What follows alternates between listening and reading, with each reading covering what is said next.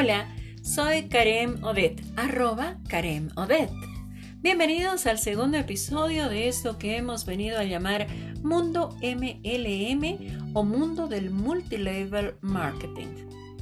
Después de haber visto una introducción sobre cómo nace este tipo de empresas, vamos a tomar en cuenta algunos tips para saber diferenciar una empresa de mercadeo en red de una estafa piramidal. Esto es sobre todo importante para el público de América Latina, donde no tenemos muchas referencias por la escasa información educacional que tenemos en el área económica sobre la denominada libertad financiera.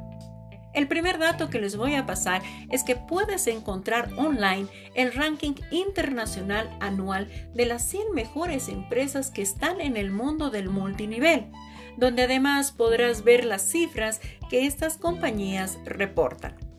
En el 2020, por ejemplo, podemos ver que la líder es Amway, lo cual no es de extrañar toda vez que, como vimos en el capítulo número 1 de este podcast, es la creadora del mercadeo en red y lleva 6 décadas de trayectoria. Esta firma brinda una amplia gama de productos únicos y ecológicos en sus líneas Amway Home, Artistry y Nutrilite, con las cuales registró $8.4 billones en ingresos. ¿Qué tal? En segundo lugar, se halla Herbalife, que con su oferta de complementos alimenticios y de cuidado personal, señores, ha logrado registrar $4.9 billones, es decir, 3,5 billones por debajo de la primera, manteniendo así el mismo sitial que en el año anterior. Estas marcas están seguidas por la estadounidense de cosméticos, perfumes y juguetes Avon Products Inc., detrás de la cual se halla el grupo empresarial alemán Vorwerk, que inició en 1883 como una fábrica de alfombras, y gratamente le sigue la firma latina, que es la brasileña Natura, por mencionar algunas del listado amplio que tenemos. Bien, a partir de este vistazo podemos darnos cuenta que el primer elemento para saber si una empresa es legal es que 1. Esté legalmente constituida. 2. Sea fiscalizada por normas nacionales e internacionales. 3. Tribute, es decir, que pague impuestos en los países donde esté asentada. Y 4. Que emite una factura por los productos que va a comercializar el distribuidor. Entonces, aquí viene una pregunta que me suelen hacer inmediatamente en los seminarios, y es: ¿qué pasa si la oferta de la empresa a la cual me están invitando no está dentro de las top 100 del ranking? Es decir, ¿qué otras diferencias puedo encontrar cuando me presentan el negocio en las llamadas reuniones del éxito, como denominan algunas corporaciones? Bien, aquí les paso otros tips. Tip número 1. Una empresa de multinivel lo que va a buscar es tener más clientes porque hay un producto o servicio tangible que es su fuente de negocios. Entonces, ellos quieren crear una red de distribuidores que son incentivados para comprar de manera constante en base a promociones, incentivos tales como premios o productos, porcentaje de ventas, etc. Esto pasa porque parte de las utilidades que genera este intercambio de servicios se reparten entre toda la red. De esta manera, la gama de productos ofertados suele ser de calidad. Ojo, ¿qué pasa con la estafa piramidal? Si es que hubieran productos, el portafolio de los mismos, 1, es reducido y 2, es de dudosa calidad. Vale decir que no están ofreciendo soluciones reales al mercado. Son productos con poca demanda o muy caros o que tienen algo extraño.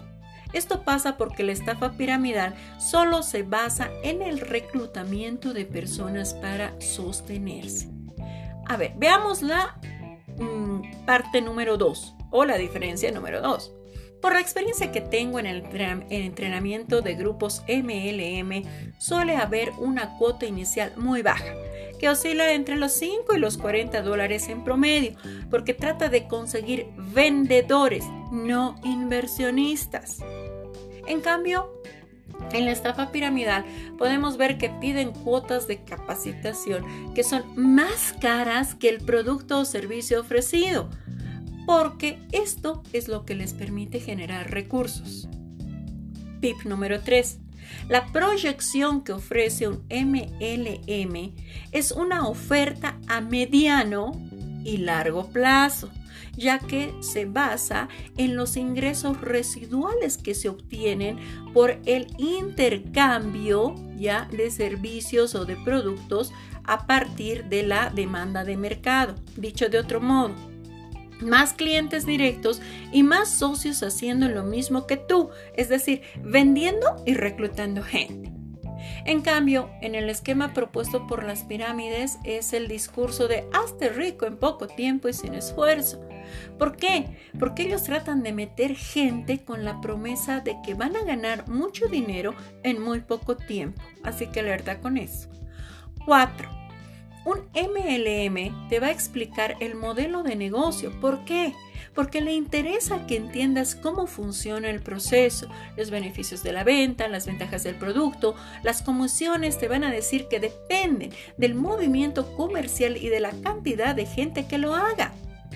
Es decir, que los resultados van a depender de tu tiempo de liderazgo y esfuerzo, por lo cual el líder, es decir, quien te ha invitado, va a procurar que desarrolles habilidades de venta, reclutamiento y liderazgo.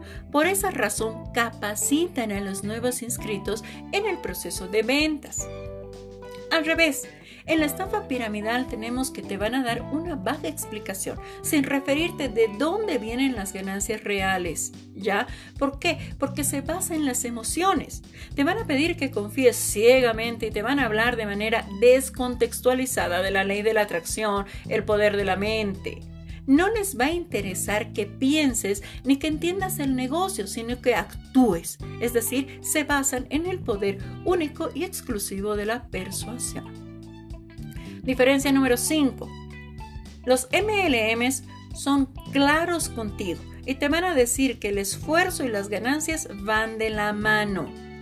De esta manera se forman relaciones de largo plazo donde se crean lazos de fortalecimiento laboral, donde se generan acompañamientos de entrenamiento. ¿Qué pasa en una estafa piramidal? Van a desechar a las personas apenas hayan dado su cuota de ingreso porque era lo único que les interesaba.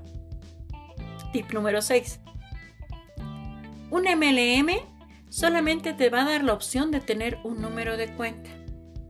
En cambio, si se trata de una estafa, tú vas a poder tener la opción de comprar la posición porque ellos quieren que tu dinero sea lo que les ingrese, no tu trabajo. Se permite comprar varios números de cuentas y tener varias posiciones. Esto no tendría sentido si se dan cuenta en un MLM porque no te va a hacer trabajar más ni va a elevar tus ingresos porque estos provienen efectivamente de las ventas. Tip número 7. El potencial de ganancias. ¿Eso qué implica? Que tú puedes ganar más que la persona que te invitó o que tu líder, como se denomina en algunos MLMs. Al contrario, en la estafa piramidal no puedes ganar más que la gente de los niveles superiores, porque los ingresos vienen solo del reclutamiento. Toma en cuenta que cuanto mayor sea la ganancia esperada por estas personas, mayor ha de ser la velocidad de saturación y al colapsar la base de la pirámide, la gente que entra al último paga los platos rotos y no recupera ni siquiera el capital inicial. Tip número 8. Son empresas debidamente constituidas, es decir, que un MLM es legal, tiene antecedentes que puedas averiguar y por tanto tiene declaraciones tributarias como lo habíamos visto al inicio. Al contrario, una estafa piramidal no ha de poder demostrar el origen claro, ¿ya? Y por tanto no ha de pagar impuestos. Tip número 9. Son empresas con trayectoria, es decir, los MLMs tienen experiencia de varios años en el mercado local y en el caso de los más grandes se han expandido a varios países. En cambio, en lo que son las estafas piramidales, estas no suelen durar más de 3 años porque se vuelven insostenibles. Tip número 10. Las reuniones de los MLMs son abiertas, te piden que invites a todo el mundo. En cambio, en la piramidal te piden que venga gente de confianza. Como habrán visto, estos son tristes ejemplos de gente que se quiere hacer millonaria gracias a que las personas solemos ser bastante incautas. Ejemplos de esto han sido la Flor de la Abundancia, Pay Diamond o Fortuna Alliance, entre otras. Bien, espero que esta información te haya sido de utilidad. Ya nos estaremos encontrando más adelante con otros datos del mundo MLM. Hasta pronto.